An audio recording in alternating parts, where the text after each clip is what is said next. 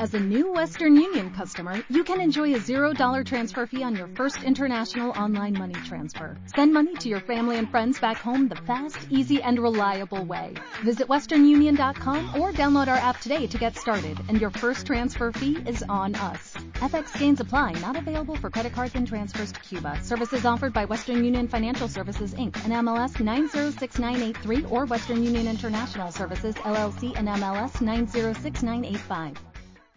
Pues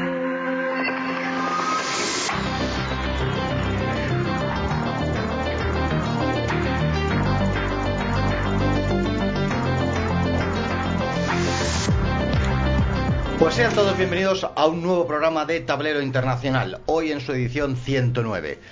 Es nuestra intención desde comienzos de esta temporada, ya por el mes de septiembre, de ir periódicamente cada tres programas haciendo una, bien una mesa redonda, bien un debate. Y hoy queremos hacerlo acerca de un tema que hemos tocado en ocasiones de manera tangencial y en alguna mm, ocasión, en alguna otra ocasión de manera expresa, como es la globalización. Eh, en tal sentido vamos a proceder hoy. Hoy lo que vamos a dedicar los minutos del programa va a ser una mesa redonda acerca de la globalización, de los conceptos de globalización y de soberanía.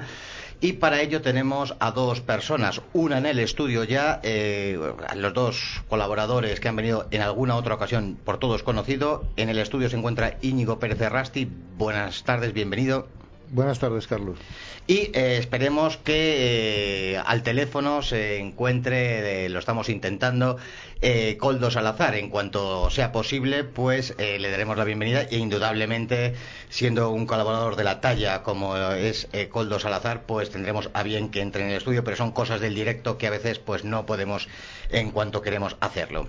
Sin más, Íñigo, si te parece, pues vamos a empezar. La globalización, estábamos hablando fuera del estudio, que es un tema arduo, extenso, pero siquiera a empezar eh, por hablar cómo entendemos la globalización, un término que se puso desde los años 90 de moda y muchas veces no sabemos realmente de qué estamos hablando. Pues sí, yo para dar una, una primera pincelada, una primera definición muy básica de lo que es globalización, yo diría que es una, es un proceso de concentración y privatización del poder. Eh, concentración eh, del poder en el aspecto geográfico, es decir, quienes, quienes quieren tener mayores cuotas de poder en sus manos, quieren tenerlo no en un determinado país, sino en todo el mundo. Y por otra parte quieren tenerlo en todos los ámbitos. Es decir, yo creo que es un fenómeno que, en el que tiene gran peso la cuestión económica, pero que ya ha saltado a otros ámbitos. Eh, es decir, concentran poder, no solo poder económico, concentran poder político y poder, no sé cómo calificarlo, eh, poder cultural, poder eh, incluso se podría decir pseudo religioso en el sentido de que tienen la capacidad de imponer ya no solo modas, sino valores o pseudovalores y, y, hacer que, que las poblaciones, que las gentes de muchos países piensen o sientan de una determinada manera. Luego iremos indudablemente desglosando ese concepto que es mucho más amplio y en principio es económico, pero indudablemente hay un trasfondo ideológico que toca la política, toca los medios de comunicación, eh, toca otras muchísimas cosas que me gustaría que entre Coldo Salazar y tú pues fuéramos mm. desgranando. Eh, muchas veces se confunde este término, la globalización, con el mundialismo, mm. que ahí yo creo que es donde entraría eh, otros muchos componentes eh, que van más allá de lo económico, de esa mm. ideologización. el mundialismo que no se utiliza tanto ha sido muchas veces bueno, utilizado por un sector ideológico que es ninguneado, que es apartado, que es marginado, pero que ya se empieza a hablar en otros eh, ambientes de, ese término, de mundialismo. Mm. ¿Cómo entiendes el mundialismo? Bueno, pues el, mundialismo, yo creo que la razón de, utilizar ese término es porque esos poderes de los que hablamos eh, están tratando, yo creo ya no solo tratando, sino consiguiendo en muy buena medida de tener poder a, nivel mundial, es decir, eh, esas cuotas de poder que, abarcan ya exceden los límites geográficos y políticos de, estados concretos. Eh, tienen poder por encima de los estados. Pues hay casos concretos de ya de, poder económico, por ejemplo, en pues toda la política de los Estados Unidos, eh, incluso ya antes de la Segunda Guerra Mundial en, Hispanoamérica, en que las grandes empresas comerciales, por ejemplo las empresas fruteras, pero también las petrolíferas, prácticamente tenían en muchos países todos los estamentos de poder de ese país, pues eh, al poder político, al poder militar, muchas veces incluso en países que, son de, cultura y tradición católica, pues muchas veces la, jefatura de la Iglesia Católica en esos países también tenía una sintonía muy especial con, con, los, con las, empresas norteamericanas. El, término que se acuñó de república bananera, hmm. que es despectivo, pero no debe ser, yo no creo que deba ser aplicado a, a ese país, sino a eh, sino a una determinada forma de hacer política en, en el que la soberanía de ese país es entregada a los intereses comerciales de una gran multinacional. Ha sacado el término y yo creo que incluso el título del programa será ese, globalización o soberanía, porque es la soberanía la que, ese término que se opone a globalización y puede suponer el freno a la globalización. Eh, precisamente la globalización, el mundialismo, lo que quiere es terminar con la soberanía de los pueblos, yo creo. Mm, totalmente. Quiero decir, la soberanía de los pueblos es la cuota de poder que tienen los estados, los estados nacionales. Eh, hmm. Y evidentemente todos estos estamentos, eh, que en principio son económico-financieros, yo creo que en un momento dado mm, pues declararon una guerra a los estados nacionales y se hicieron con el poder. Es difícil seguir la pista eh, porque no, digamos no es solo un determinado grupo de poder, hay varios, pero por ejemplo hay casos significativos en que siguiendo su trayectoria tú te puedes dar cuenta cómo ha evolucionado esto. Para mí un caso pues especialmente significativo es el de la familia Rockefeller, eh, es decir, el, primero de la familia, John de Rockefeller, el que fundó las empresas en el siglo XIX, las empresas, grandes empresas petrolíferas, pues eh, consiguió hacer el mayor monopolio. Según dicen algunos teóricos, es la única vez en la historia que se ha hecho un monopolio mm, puro, en el que en un determinado sector de la economía toda la producción ha estado en manos de la misma empresa. Bueno, pues lo cual, eh, digamos, como dato curioso, el comentario aparte un poco, es curioso porque todos estos defensores de todos estos, en el fondo es la máxima expresión del capitalismo, Luego, frente a la soberanía del Estado, esgrimen la, la, defensa del mercado. Es decir, cuando, cuando, cuando el Estado quiere intervenir, siempre dicen que no debe intervenir por, porque hay que defender el mercado, que no es otra cosa que la libre competencia. Cuando ellos intervienen en la economía, eliminan la libre competencia porque al final acaba siendo, eso es el monopolio, cuando solo hay uno. Entonces, al final imponen precios, imponen eh, ellos y, eliminan a competidores y, y, es una gran bueno, pues siguiendo con la saga de, esta familia, este eh, en un momento en el siglo XIX todavía el Estado, los Estados Unidos de América tenían poder y sacaron, eh, creo que a finales del, de los, los 90 del siglo XIX, la famosa ley Sherman, la ley antitrust, y aunque tardaron, pues tardaron casi 20 años, 21 años de litigios ante los tribunales, pero consiguieron doblegar a, a la familia Rockefeller y obligarles a, dividir su empresa en varias. La verdad es que no sirvió de mucho porque ellos buscaron la estratagema de a través de sociedades y, distintos miembros de la familia seguir controlando las. Pero bueno, esto, esto fue cambiando. Luego ya creo que fue en el año 13 dieron el salto y consiguieron engañar al Estado norteamericano y crear ese sistema aberrante que es el de la Reserva Federal, por el cual una entidad privada se arroga el ser el banco central de un país y tener la potestad de emitir eh, dinero de curso legal, lo cual me parece una salvajada.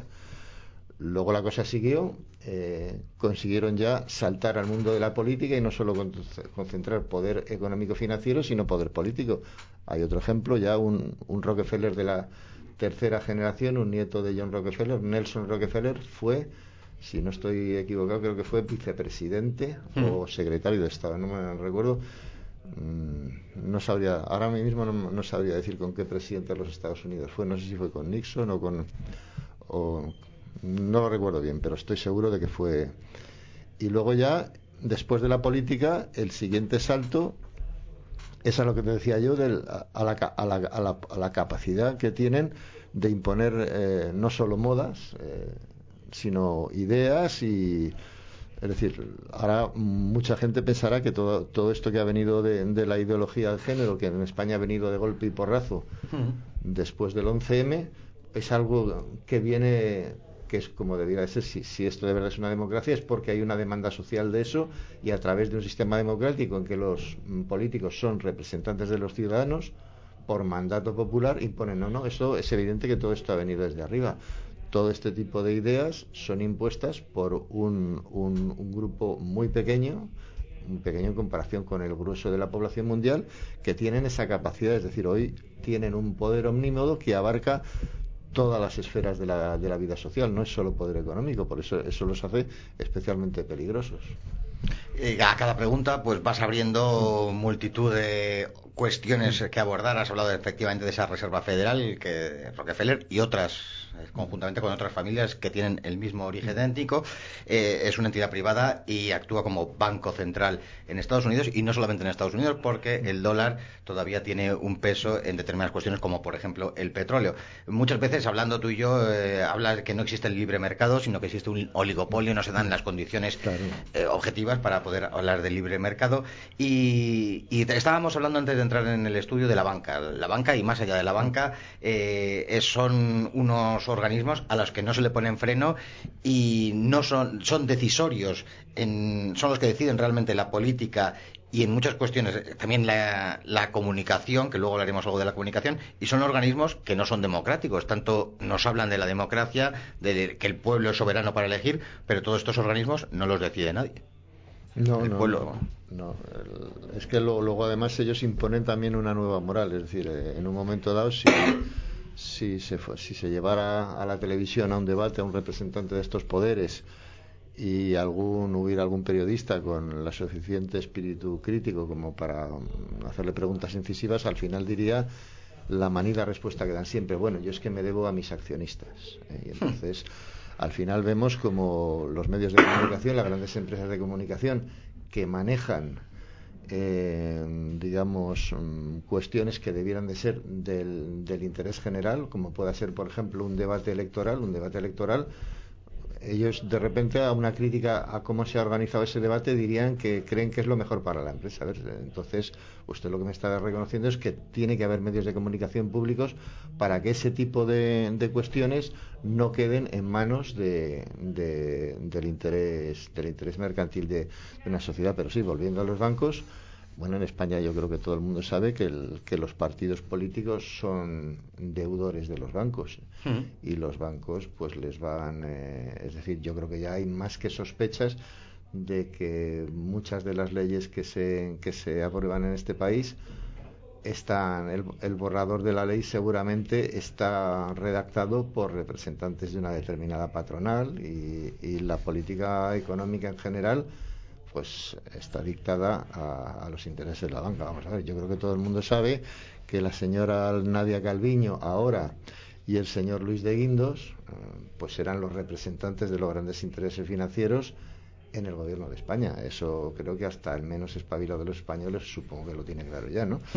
Pues es evidente que sí. La banca eh, tiene un peso enorme y, y todo indica a que desde los poderes políticos no hay eh, no hay mucha capacidad pero sobre todo no hay ningún interés o no hay ninguna voluntad de hacer valer el interés general por encima de los intereses minoritarios de este sector económico eh, muchísimas, bueno, todas las campañas electorales están sufragadas por los bancos, de tal manera que en Occidente, no solamente en España, cuando el partido X gana las elecciones, eh, sucede que el banco que le ha patrocinado esa campaña electoral les condonan las, mm. deudas o parte de las deudas se les, les perdonan. Esto eh, demuestra fehacientemente que es la banca la que tiene cogido por, por, aquello, por aquel sitio a los partidos políticos.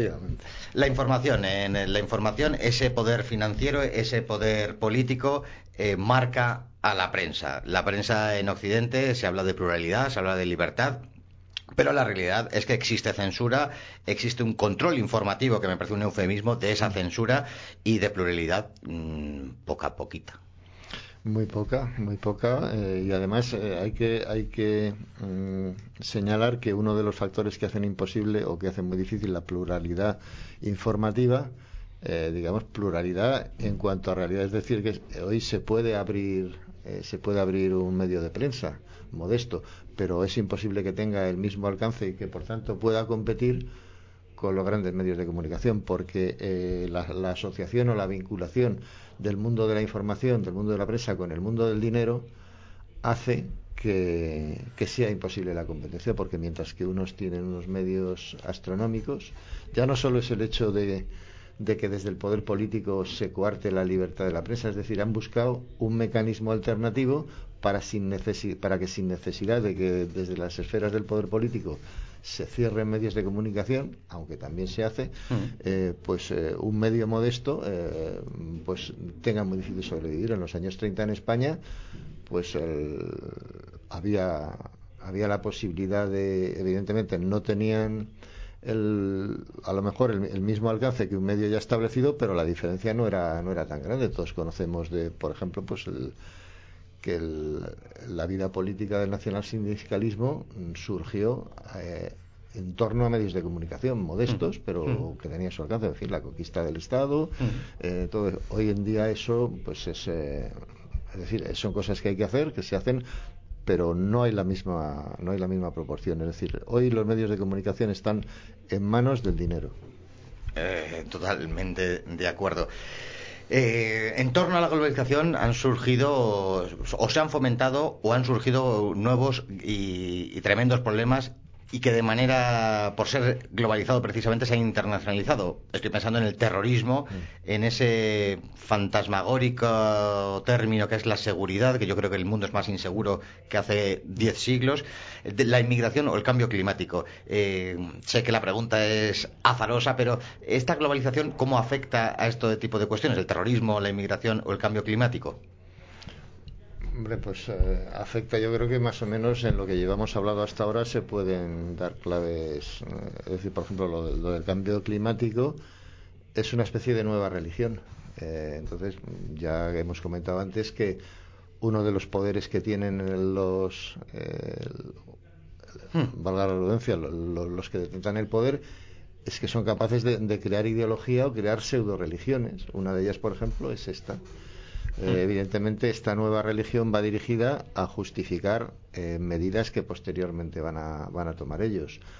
La, hablabas de la inmigración. Bueno, pues la inmigración es una válvula, yo estoy convencido que es una válvula de escape que, han, que tienen hecha para, para mantener a los países en el papel económico que les han asignado, es decir, en el nuevo orden que surgió eh, después de la Segunda Guerra Mundial, que en lo económico se conoce como Bretton Woods, que fue la conferencia en donde se estableció cómo iba a organizarse económicamente el mundo, pues hay países a los que se les ha asignado el, el papel de suministradores de materias primas baratas. Por ejemplo, pues en, este papel están muchos, pero entre otros yo creo que casi todos los países del África subsahariana.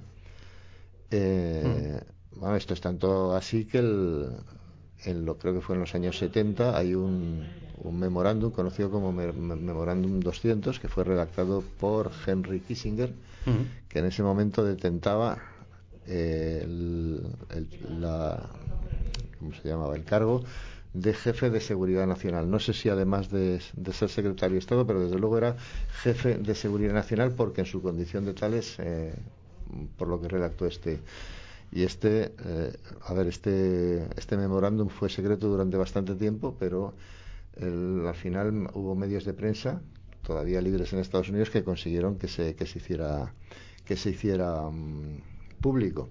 Y él en lo que venía a decir era una reflexión sobre cómo afectaba lo que él consideraba que era sobrepoblación en determinados países del tercer mundo. Se refería a países de todos los continentes. Recuerdo que se hablaba entre otros de India y Pakistán, en fin, de unos cuantos países más. Mm, ¿Qué es lo que decía? Que estos países, ellos necesitaban estabilidad porque estos países suministraban la economía norteamericana se beneficiaba de, de, insumos de procedentes de estos países y que si había un exceso de crecimiento de población podía haber una desestabilización que amenazara estos intereses em, mm, estos intereses económicos norteamericanos, que en realidad no son intereses nacionales de los Estados Unidos, ¿no? sino son intereses económicos de las de las oligarquías que gobiernan allí.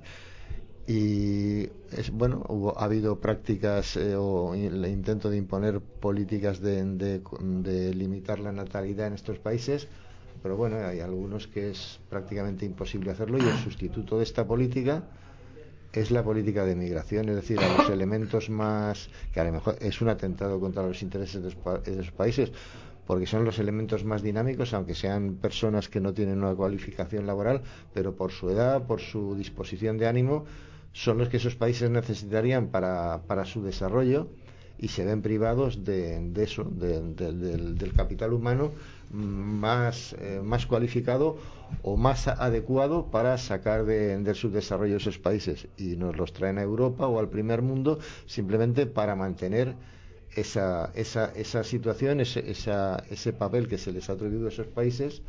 Bueno, y luego hay medidas ya más drásticas. Cuando todas esas políticas no bastan, pues se organiza una guerra civil como en Ruanda, eh, con las consecuencias que todos conocemos.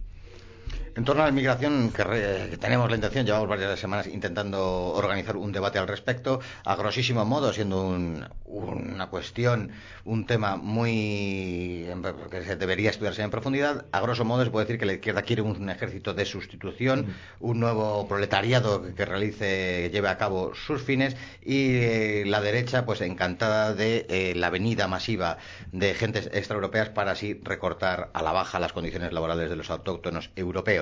Eh, sea como fuere, indudablemente es un tema que queremos abordar eh, con, pormenorizadamente. Eh, el poder, antes estamos hablando del poder, cuando esa economía tiene la política en los medios de comunicación, lo tiene todo. Yo creo que es la conjunción de esos tres elementos, la economía, la política y la comunicación, es el poder. Hasta el punto, y esa es la pregunta, si puede domesticar, inclinar la propia justicia. Esa es la pregunta, si a tu parecer puede determinar la justicia de un país que vaya en un sentido u en otro. Bueno, yo, yo creo que sí, por lo menos eh, es evidente que al final la, la, última decisión está en manos de cada, de cada juez o magistrado, pero no es lo mismo que ese juez o que ese tribunal se vea libre o no se vea libre de una serie de presiones ambientales que es evidente que las hay. Entonces, bueno, pues eh, todos conocemos frases como que de las togas deben, como no sé cómo era, deben mancharse con el polvo del camino, en fin, esos eufemismos pseudopoéticos que se utilizan para justificar que aunque la justicia, aunque las leyes digan una cosa, eh, al final eh, las sentencias judiciales tienen que tienen que ir en el sentido de los intereses económicos y financieros y políticos de quienes ya sabemos. Eh, vamos a ver si puede lograr entrar Coldo Salazar ahora e incorporarse a esta, a esta mesa. Pero la pregunta, creo que ya estás ahí, Coldo. Buenos días, gracias por haber entrado. ¿Estás ahí? Sí, sí, estoy aquí, estoy aquí. Muchas gracias porque sé que estás ocupado y entrar no ha sido fácil. Eh, muchísimas gracias, de verdad. Estamos hoy hablando de la globalización, de la soberanía, de ese mundialismo que todo lo impregna y justo estamos en el momento en el que está también en la mesa Íñigo Pérez Errasti, eh, que supongo que os conoceréis, si no en persona, por lo menos sí de nombre, y ambos sois colaboradores no en vano de este programa de Tablero Internacional. La pregunta, Coldo, empecemos por ti, ya que acabas de incorporarte, eh, iba a hablar de la imposición, si de ese mundialismo, esa globalización, lo que quiere es una imposición ideológica. En concreto y muy concretamente, imponer la democracia. Ayer había unas declaraciones de la presidenta de la Comunidad de Madrid en donde decía que no había que ayudar a ningún país que no se sienta eh, democrático. Eh, ¿Es así? ¿Hay una imposición democrática a sangre y fuego en ocasiones? Sí, sí, desde luego. Eh, de hecho, uno de, las, ah, de los caballos de batalla del mundialismo, ¿no? de este sistema globalista, es sin duda ese concepto de democracia, que es eh, un concepto que está absolutamente ya viciado por todo lo que es esta ideología liberal económica por un lado, liberal social por otro, progresista también, es decir, una todo un abanico que, que abarca, bueno, pues desde lo que son este conservadurismo eh, capitalista liberal internacionalista por un lado y todo lo que es ya progresismo que todos conocemos que es una auténtica aberración, ¿no? Y eso se vende a través de ese concepto de democracia y también eh, a través de, organizaciones supranacionales a las cuales estos estados tienen que otorgar su propia soberanía. Eh, y de nuevo nos encontramos también con, la, con, el establecimiento en paralelo o o dentro de, una especie como de diagrama de Venn, ¿no? O sea, una cosa no, no, no existe sin la otra. Dentro del concepto de democracia está el concepto de pertenencia a ese, ese grupo eh, supranacional que es una especie como de panacea y, es como una especie de eh, salvador de los pecados nacionales, ¿no? Es decir, cuando yo escucho una persona que dice, no, no, yo no soy español, yo, o francés o italiano, lo que sea, no, yo soy europeo. Bueno, hmm. ¿europeo en qué sentido? En el sentido de la Unión Europea, no entendemos. Es decir, es, es eh, sustituir el sentimiento nacional de lo que es el, el pack de ser español eh, o el pack porque puede ser muy español por ejemplo y no gustarte los toros es decir son cosas estas son cosas independientes no hmm. pero lo que es el, el, la identidad propia española o la identidad propia italiana yo hablo en el, en el, dentro del contexto de la Unión Europea luego me extenderé un poquito más a Oriente Medio hmm. entonces eh, nosotros dentro de ese contexto de que nos encontramos te, enfrentas a la sustitución de la identidad nacional por sobre una identidad eh, supranacional que es, eh, muy, curiosamente, muy pueril, es muy infantil,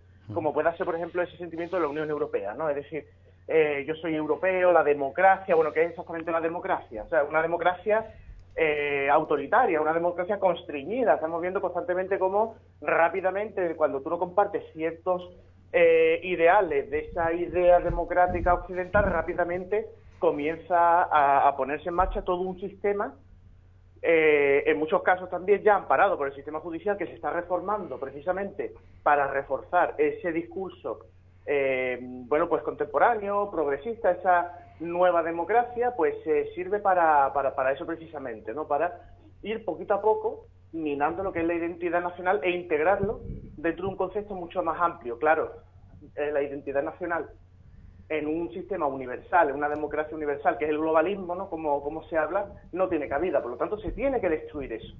Y esa destrucción pasa, aparte de por todo lo que es la destrucción de la identidad nacional, pues también por cuestiones básicas como puede ser, por ejemplo, la familia, el concepto de familia, la familia ampliada. Bueno, realmente, ¿qué es la familia ampliada? ¿no? Es decir, realmente ese es un sistema que está inspirado pues eh, en, lo que es eh, básicamente en lo que un sistema muy influido por, por, los escritos, por ejemplo, de Gramsci, ¿no? O, los escritos de, Trotsky, esa destrucción total de un sistema y la sustitución por otro, un sistema abierto. Eh, de hecho, si, si, nos fijamos, uno de los grandes abanderados de esta nueva sociedad es el, la organización del señor George Soros, ¿no? Y se llama precisamente Sociedad Abierta y tiene una serie de, de, de, de contrapesos ideológicos por el cual si tú no perteneces o tú no comulgas con esa ideología, tú ya no formas parte de esa sociedad abierta, esa sociedad libre, esa sociedad. De hecho, mucha, uno de sus grandes trampas es siempre, aparte de la democracia, es el concepto de libertad. Es decir, la, libertad del individuo. Y esa libertad del individuo siempre está por encima del colectivo y siempre está por encima de esas libertades eh, de esas libertades que ya se han conquistado. Por lo tanto, realmente estamos sustituyendo una libertad natural, o sea, la libertad natural, por una imposición por una imposición escondida en el nombre de libertad, que al mismo tiempo se respalda por el Código Penal. Por lo tanto, realmente estamos ante un, ante un sistema globalista, eh, pero también represor en, en, un, una grandísima medida. Ahora mismo estamos aquí en España eh, sufriendo los embates de este, de este gobierno, que creo que de todos es el más globalista que, que, hay y el que más casa con este sistema internacional, moderno, eh, progresista, que ya lo primero que han hecho ha sido empezar a, a primero a, negar realidades, ciertas realidades sociales que en este país existen, pero que, claro, no son políticamente correctas. Que el, el, tema políticamente correcto es también otro dominio del lenguaje. Y como dice, por ejemplo, Wittgenstein, el lenguaje es una forma de pensamiento. Por lo tanto, la modificación del lenguaje forma parte también de este proceso de modificación del pensamiento para el establecimiento de su sistema político, que es lo que estamos viviendo ahora mismo. Y para ello, una de las primeras cosas que han hecho ha sido meterle mano a la, al Código Penal.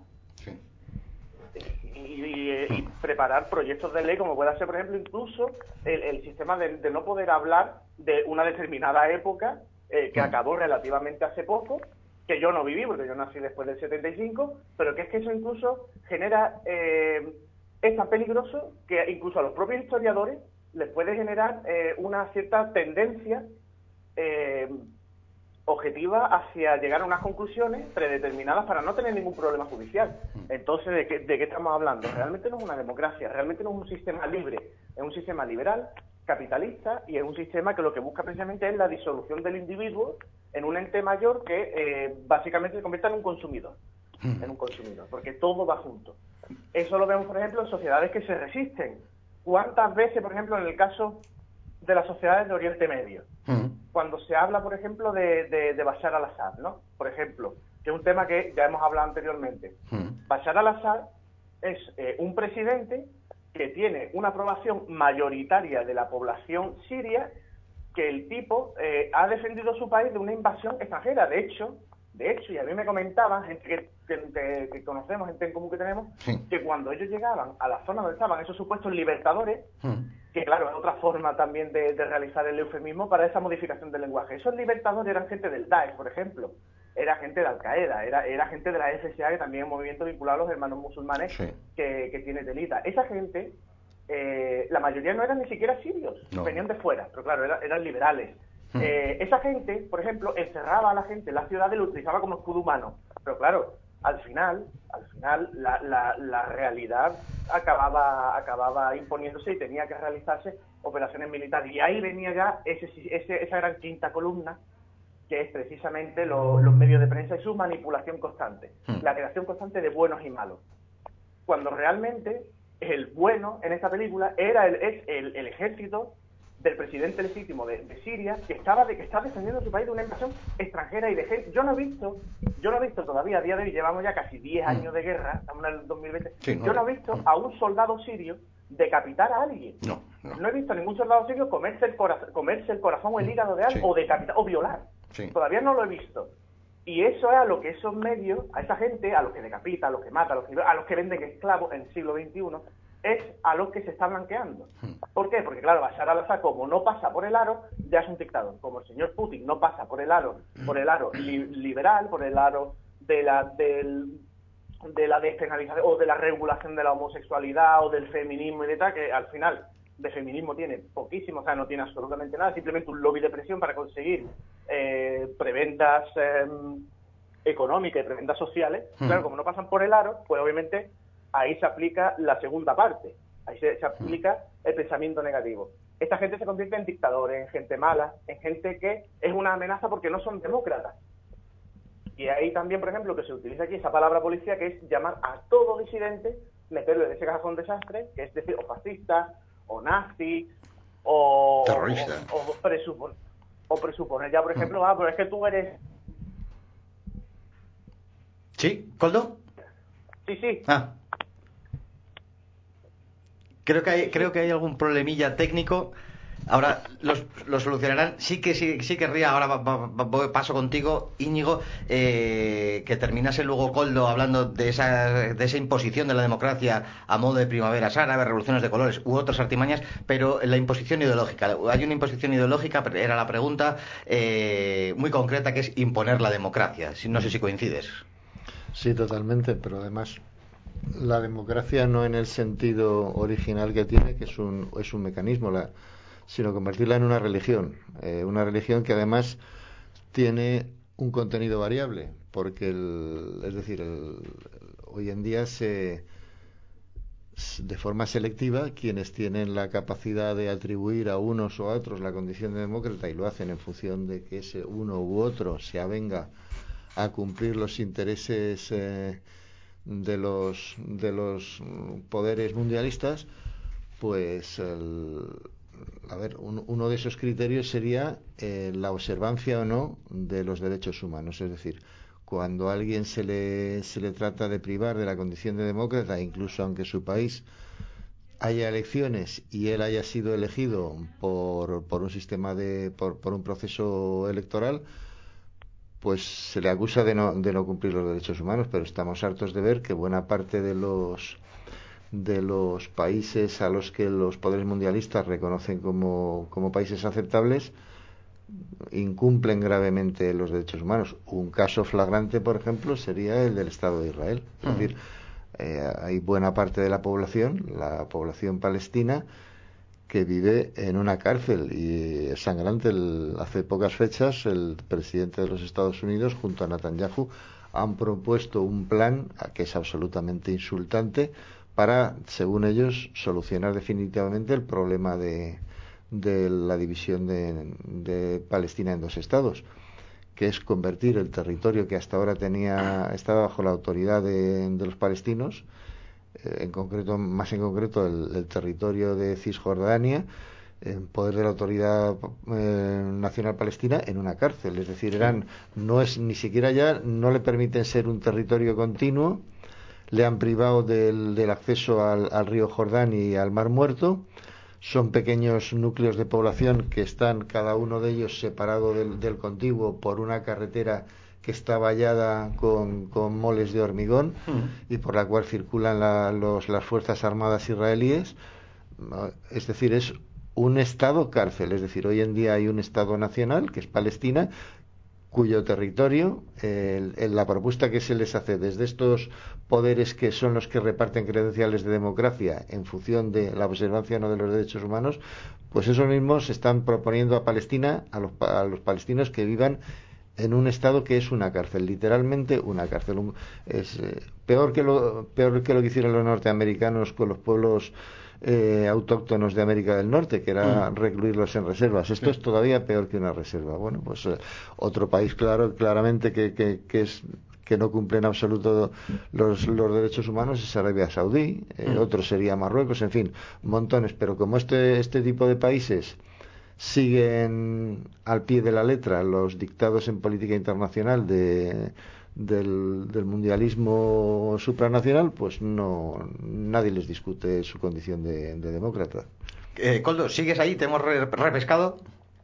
Sí, sí, aquí ah, estoy. Perdona, eh, esos problemas que ocurren cuando los programas los hacemos en directo. En dos minutos, eh, ¿qué artimañas, qué... Eh, me estoy recordando las primaveras árabes, las revoluciones de colores, qué subterfugios eh, utiliza ese mundialismo para imponer la democracia, a veces a sangre y fuego, en donde presuntamente y según ellos no la hay? En primer lugar, por ejemplo, establecer una, una nueva ideología que choca directamente con el, sistema nacional en el cual se vive. Es mm. decir, eh, si tú vives, por ejemplo, en Siria o vives en Irán o vives en China o vives donde sea, ¿no? Rápidamente buscar el, vector de, mm, el, vector de división. Hmm. Es decir, eh, tú eres eh, sirio, pero hay que ver que el presidente es halagüita y tú eres sunita, entonces ya empiezan ahí a hmm. trabajar. O sea, es un trabajo psicológico. O hmm. sea, no te puedes levantar a, todo un, mundo árabe como ocurrió con las primaveras árabes, que de primavera no tuvieron absolutamente nada, o pasar, por ejemplo, lo que ha pasado hace poco en, Hong Kong, en China, o pasar, por ejemplo, lo que está pasando aquí en España, ojito con lo que está pasando aquí en España con el tema catalán, si primero no existe un trabajo psicológico detrás.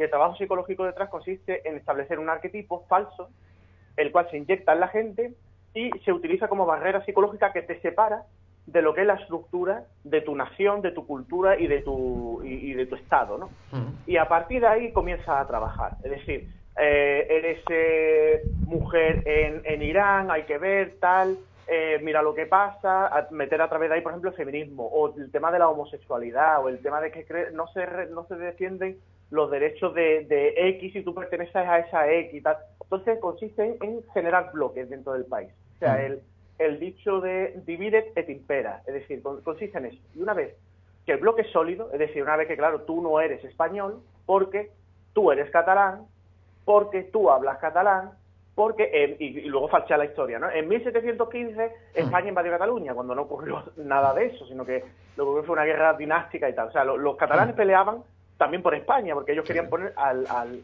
continuar con la dinastía de los Austrias. Pero bueno, eso, eso es otro tema. O sea, consiste en crear ese arquetipo de catalán, sufriente, y hmm. lanzarlo en contra del, del sistema de lo que es la estructura del Estado, ¿no? Para hacerlo caer, hmm. para hacerlo tambalearse y a modo de chantaje utilizarlo para que ese Estado, para evitar problemas internos, pase por el, por el aro, ¿no? Y eso es lo que hemos visto, por ejemplo, en, el tema sirio, eso es lo que hemos visto, por ejemplo, constantemente en ese bombardeo total y constante con el tema de Irán. Por ejemplo, a mí me hace mucha gracia cuando veo lo del tema de Sotudé, que si la van a condenar a latigazos y tal, por ser feminista. No, señores, por ser feminista no es por una cuestión de que esa mujer trabajaba para organizaciones que se descubrió que formaban parte de toda una red de inteligencia de Estados Unidos dentro de, Hmm. Oriente Medio y que también había logrado penetrar en Irán a través de ciertas organizaciones, como pasa aquí, por ejemplo, con Marruecos en España, Sí. que detrás de muchas organizaciones que nosotros creemos que son inofensivas, hay más cosas, ¿no?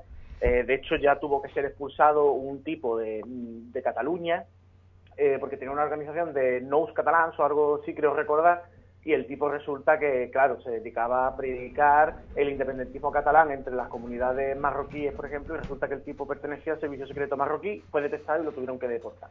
Hmm. Eh, o sea que, ojito con este tipo de trabajo, con este tipo de organizaciones, el tema de la Open Society, que no en vano en España se ha instalado en Barcelona, Hmm. eh, todo este tipo de, de cosas, ¿no? Consiste, su, su objetivo es ese, su objetivo consiste en introducir dentro de ciertas capas sociales eh, distintos elementos que vayan creciendo para establecer un bloque de oposición. Y ese bloque de oposición, por ejemplo, lo tenemos con el tema del lobby. Hmm. O sea, eso genera el lobby. El lobby feminista, por un lado, que es, es- está totalmente desvirtuado, bueno, es una auténtica... eh, que viven, yo creo personalmente que muchas de las personas que participan eh, activamente dentro de ese lobby eh, tienen un problema grave de psicosis, porque las cosas que dicen no, no, no son normales, no, no ocurren realmente en la sociedad eh, española, ¿no? Eh, o realmente son auténticas eh, fabulaciones, ¿no? Por un lado, el tema del lobby homosexual, todo una serie de, de una, un abanico que eh, se introduce de esa manera. En el caso de las primaveras árabes, obviamente, como ya de base no pueden penetrar con esta ideología, pues penetran con la otra y utilizan, pues, como agentes vehiculares otras estructuras. Eh, los hermanos musulmanes, una estructura, eh, claro, tienes un gobierno socialista, bueno, pues es que ya, claro, comienza la, creación de ese arquetipo. Este es, es que este gobierno socialista eh, no es islámico, este presidente no es legítimo porque no es musulmán y comienza, claro, a utilizar como caballo de batalla, como forma de introducir ese, arqueti- ese arquetipo cuya única función exclusivamente es realizar una labor de oposición y alzarse y destruir ese Estado que resulta molesto para este sistema democrático internacional, eh, pues, eh, por ejemplo, la estructura de eh, los hermanos musulmanes, que en muchos casos son estados dentro del Estado, el tema del salafismo, el tema del wahabismo, bien. Pero por otro lado también la acción armada, armada directa, cuál fue una de las eh, de los grandes eh, eh, argumentos que dio George Bush para invadir Irak en el 2003, aparte de la destrucción de las armas masivas, es que vamos a darle democracia. Hmm. O sea, darle a alguien democracia ya es un- una bula, o sea, ya tienes eh, una, una bula para poder hacer destruir el país que tú quieras.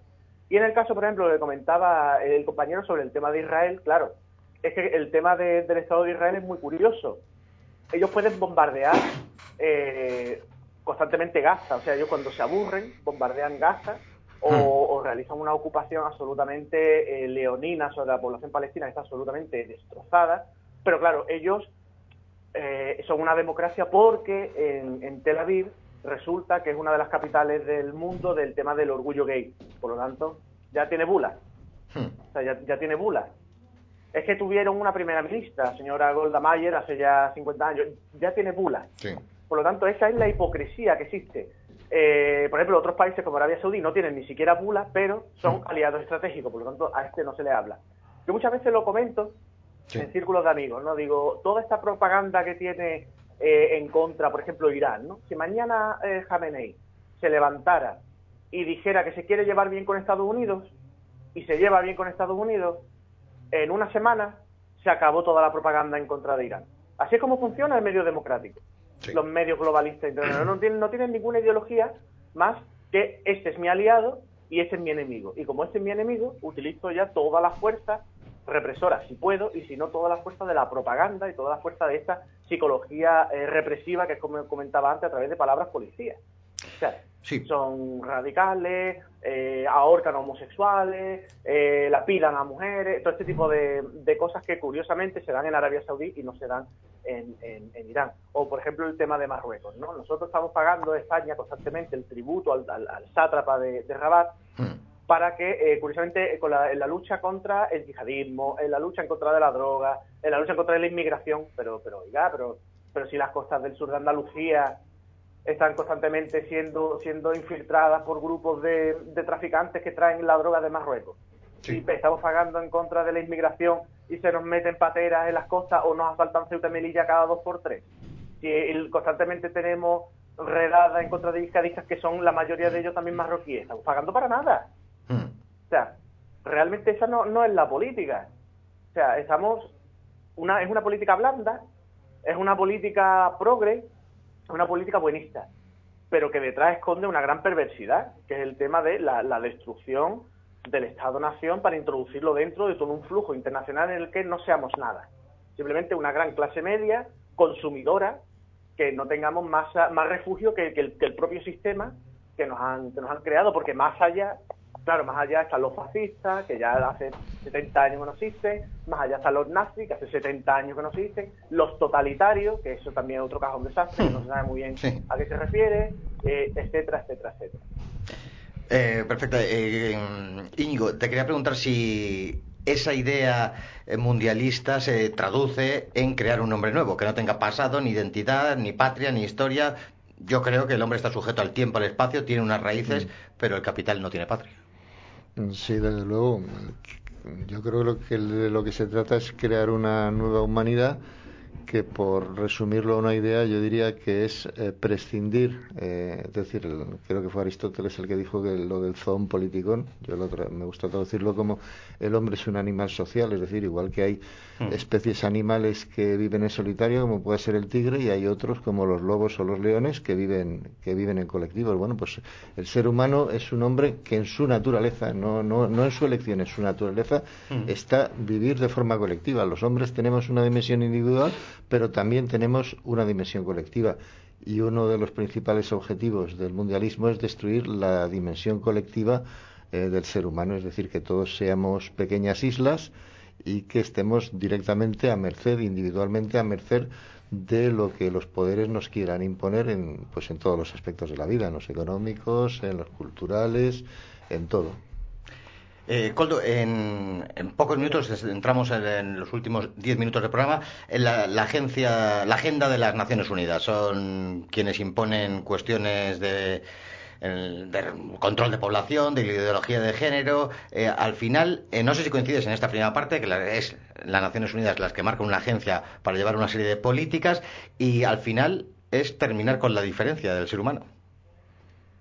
Claro, efectivamente, precisamente es acabar con la riqueza del, del mundo, porque si todos somos todo, realmente no somos nada. Hmm. Es decir, y eso se impone a través, como comentaba antes, de una labor psicológica, de una labor de presión constante con la connivencia interesada de los medios de comunicación que constantemente forman parte eh, de, ese, de ese altavoz, eh, porque realmente es prácticamente como si estuviéramos viviendo en una sociedad conductista.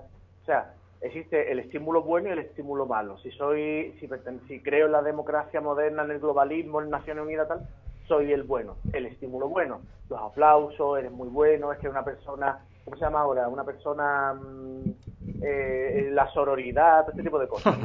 Y si no, no crees en eso, obviamente viene el estímulo malo. Por lo tanto, de eso se encargan de esas organizaciones como las Naciones Unidas, como, como toda esta serie de organizaciones, la Open Society por un lado, mm la agencia está en contra de, la, de, diferentes sistemas, forma parte de, todo lo que es el entramado cuya función consiste precisamente en eso, en, arrancarnos de nuestra propia identidad y crear un ente eh, que sea eso, ¿no? sea una isla, que no conozca su, su, cultura, que sea sobre todo también eh, ese ataque a la, a la familia, o sea, mm. no puedes tener familia, eh, de hecho hace poco con el tema de esta chica eh, Greta Thunberg, ¿no? que decía que para no contaminar, pues claro, ahora también eh, parece que se ha revelado un nuevo evangelio, ¿no? que es el tema del ecologismo. Eh, bueno, pues ese nuevo evangelio, según la señorita Greta Thunberg, eh, utilizando una terminología porque, para que la gente entienda la, la, contundencia de, que esto va en serio, o sea, de que esto no es ninguna broma, ¿no? diciendo de que no tengamos hijos para no contaminar. Por lo tanto, ya todavía reducen más la familia. Entonces tenemos a gente que está sola vacía, sin ningún tipo de, conocimiento propio, lleno de, esas pseudo religiones que están saliendo ahora, ¿no? Eh, la New, la New Age, todo este tipo de, que bajo mi punto de vista es basura, la hmm. New Age y todas estas nuevas, eh, las autoayudas y demás, es auténtica basura, eh, pues lo que genera es un ser que es, está vacío, está desarraigado y tiene una profunda angustia. ¿Y eso cómo lo, lo soluciona? Formando parte de estos grupos, de esta nueva sociedad, este hombre nuevo, ¿no? Como, como hmm. bien, eh, bien decían los escritos soviéticos, ¿no? Decía, el nuevo hombre soviético, bueno, pues ahora es el nuevo hombre eh, global. ese nuevo hombre global que no tiene fronteras, que no tiene identidad, que no tiene historia, que le da igual, eh, bueno, pues es algún hombre, es alguna mujer, mañana es algo lo que sea, ¿no? Es decir, es la creación de, de, una nueva sociedad. O sea, es, es la destrucción de esta sociedad tratarla como una sociedad carca, como una sociedad antigua, y la creación de una nueva sociedad, bueno, porque sea un horizonte de, auténticas maravillas, ¿no? Y se está demostrando que no. Que no, sobre todo, porque hay mucha resistencia, eh, tal vez no una resistencia activa, como la que estamos haciendo aquí hablando, sino que en cualquier lugar, cualquier persona normal, existe una resistencia porque ve en esto que se está, que se está gestando algo antinatural. O sea, hmm. realmente existe una, una resistencia prácticamente orgánica a esto que se está que se, que, está comenzando. y estamos viendo auténticas aberraciones. Ayer leía, por ejemplo, que a una profesora o no sé quién, o alguien en un colegio había una, mujer, había dado eh, clases de, y había hecho que los niños hicieran una apelación simulada. ¿eh? Pero, pero ¿esto qué es? O sea, esto es adoctrinamiento en esa, esa forma promiscua en una sociedad promiscua no solamente lo sexual, o sea, traslademos el tema hmm. de esa promiscuidad a otros temas. Por ejemplo, el consumismo es la promiscuidad de la economía, por ejemplo. Y vivimos una sociedad absolutamente consumista de todo. Sí. Y esa es una forma de satisfacer esa angustia de la persona ya que no sabe lo que es. Y que encima, si acude a sus raíces, sale sale de ese entorno positivo, de ese entorno progreso, porque claro, ya busca tú tus raíces, por lo tanto tú te estás ya señalando como una persona, porque eres italiano, eres polaco, eres lo que sea, y por lo tanto estás saliendo de ese círculo, claro, ese círculo de, búsqueda de tu propia identidad, ese círculo identitario que, claro, y ahí luego te cae todo lo que es el estímulo negativo, ¿no? Sí. Es un pensamiento sectario, o sea, no hay ningún tipo de diferencia entre este pensamiento eh, político y cualquier secta que, que se pueda estudiar en, en cualquier en cualquier sistema sectas, ¿no? Por ejemplo, como las que hubo en los años 80 o los años 90. Es lo mismo, es muy fácil entrar en este mundo, eh, te arropan dentro de lo que es un, es un orden social, que es gregario, curiosamente, y excluyente, pero es muy difícil salir. Por lo tanto, es, eh, es un auténtico, es un problema grave. Estamos, estamos, estamos ante, ante un problema bastante grave entramos en los últimos minutillos, eh, los oyentes si eh, esta democracia, que no es la única democracia posible, ha habido muchas muy diferentes, nos ha convertido en una apisonadora ideológica y permítanme hacer una pirueta dialéctica eh, y planteense si, por ejemplo, el antirracismo no es el verdadero eh, no es sino el verdadero racismo, puesto que el antirracismo al promulgar la mezcla y la disolución de numerosísimas etnias, entre ellas la blanca, seguramente están haciendo precisamente lo que intentan eh, decir, luchar contra lo contrario. ¿no? Eh, se dan este tipo de paradojas en este mundo moderno. Entramos en los últimos minutos, como os decía, y, e Íñigo, eh, el futuro. Hay un avance tecnológico inusitado, hay un control humano del que hablamos muchas veces fuera de micrófono, esa ingeniería social. ¿qué, nos para, ¿Qué nos depara el futuro a corto plazo? Pues el futuro a, corto plazo lo que presenta es un panorama muy sombrío, porque ya se nos ha privado de, salvo en muy pocos rincones del mundo, en que todavía hay instituciones eh, que defienden al ser humano frente a todo a esta amenaza que se cierne sobre él, pues por ejemplo determinados estados en Europa, pues estoy pensando en Hungría, en Polonia, todavía defienden a eh, la Rusia de Putin en alguna medida también, pero ya directamente es la sociedad básicamente, los grupos humanos los que estamos, los que tenemos que tomar en nuestras manos directamente la defensa y, eh, es una situación difícil porque porque buena parte de la población es muy conformista con todo esto. y hmm. entonces, pues la verdad es que no sé qué más decir. que, decir, una de las una de las líneas de actuación eh, que, debemos de, seguir es tratar de concienciar por los medios que tengamos a, a la, a la mayor, al mayor número de gente de cuál es la verdadera naturaleza de lo que se viene encima. Yo creo que a nuestro favor tenemos también, como ha mencionado antes Coldo, el que muchas de las propuestas que se hacen son verdaderamente aberrantes y cada vez hay más gente que se da cuenta de ello y, reacciona contra ello. Entonces, pues hay que transformar esa, esa reacción que a veces es individual o un poco eh, pues desordenada en una reacción colectiva y en una reacción organizada. Hay que encuadrar a todo, pues en multitud de frentes, a toda la gente que, que está despertando y está viendo que lo que se viene encima es una amenaza mm, para tratar de hacerle frente. Coldo, en un minuto siquiera eh, ese paticinio, ese pronóstico, esa prospección para el corto plazo que nos depara este mundo tecnologizado, controlado eh, y de una labor de ingeniería social inusitada y desconocida. Hombre, yo el futuro lo veo también bastante, bastante oscuro, porque tenemos que que ver, por ejemplo, simplemente las últimas noticias, ¿no? El otro día salió que en España, por ejemplo, se habían abortado eh, 90.000 90 personas, o sea, 90.000 personas habían pasado por la trituradora, hmm. eh, literalmente, y por lo tanto ahí se estaba destruyendo también a, asesinando a una persona. Por otro lado, también hemos pasado al, tema de la eutanasia, o sea, el asesinato también, hmm de personas que a lo mejor en un momento dado el Estado se puede arrogar el derecho de decidir quién sigue o quién no sigue en virtud de si es muy caro mantenerle o no. Y eso es algo absolutamente, es algo científico, pero es algo absolutamente aberrante, es una eugenesia, eh, pero vamos, eh, diabólica, mm, o sea, oscura, hmm. vamos, ni, ni terrible. Y por otro lado también el, el, el, avance tecnológico que nos hace cada vez más frío y sobre todo las paradojas, ¿no? Es decir, veo gente que ama a su perro, que le limpia el culo a su perro, pero que luego tiene a sus padres en un asilo y no lo ven meses. Sí. Por lo tanto, son las paradojas de esta sociedad desnaturalizada que, que nos lleva por un camino bastante bastante peligroso. Hmm. yo creo que, que, esto tiene que, de alguna manera, tiene que, que, regularse, ¿no? se tiene que acabar. No es normal la cantidad en España, ¿no? De niños que están siendo asesinados, ¿no? Por sus padres, niños recién nacidos tirados en una bolsa de basura a, un río.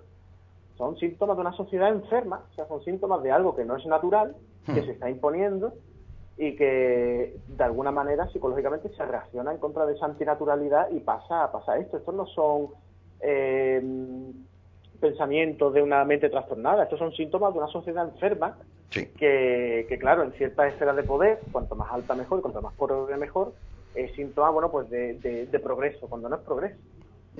Es que estamos yendo, pero hacia atrás, no ya hacia atrás en el sentido de eh, hacia la época, no, no, estamos detrás del mono ya, o sea, ya estamos detrás. Pues, cualquier sociedad mínimamente desarrollada, hay un respeto por los ancianos, hay un respeto por los niños, hay un respeto por, el, por, por, la mujer embarazada y lo que lleva dentro, y solamente una sociedad que es peor que una sociedad bárbara, se acaba, se, se piensa y, se mm. legisla sobre cómo acabar con la vida de las personas mayores o de los enfermos que a muchos de ellos a lo mejor no quieren, no quieren morir. Eh, se legisla a favor del asesinato de los bebés que están dentro del, del, cuerpo de sus madres mm. o, se hace lo que se hace con, los, con los niños, ¿no? O sea, es una involución total. Pues Coldo, no hay tiempo para más, eh, coincidimos plenamente contigo. Muchísimas gracias, Coldo, por haber entrado en el programa de hoy. Muchas gracias por contar conmigo. Eh, es un placer y, está, y seguimos en contacto. E Íñigo, igualmente, muchísimas gracias por haber estado en el programa de hoy. Gracias a ti por traerme al programa. De la cuestión de la democracia entraremos en, en unas cuantas semanas y quiero adelantar que para nosotros vaya por delante que la democracia no es otra cosa que una deposición recién deyectada, envuelta, eso sí, en un precioso celofán. La semana que viene, eh, dentro de dos semanas, tendremos un programa de, que trataremos sobre la historia y la identidad con el profesor José Manjón, que complementará este mismo programa y solamente nos queda encomendarles a que estén con nosotros la semana que viene, de hoy en siete días, en un tema tan apasionante y seguro que polémico como el sionismo. Solamente deciros que aquí les esperamos dentro de siete días. Hasta entonces.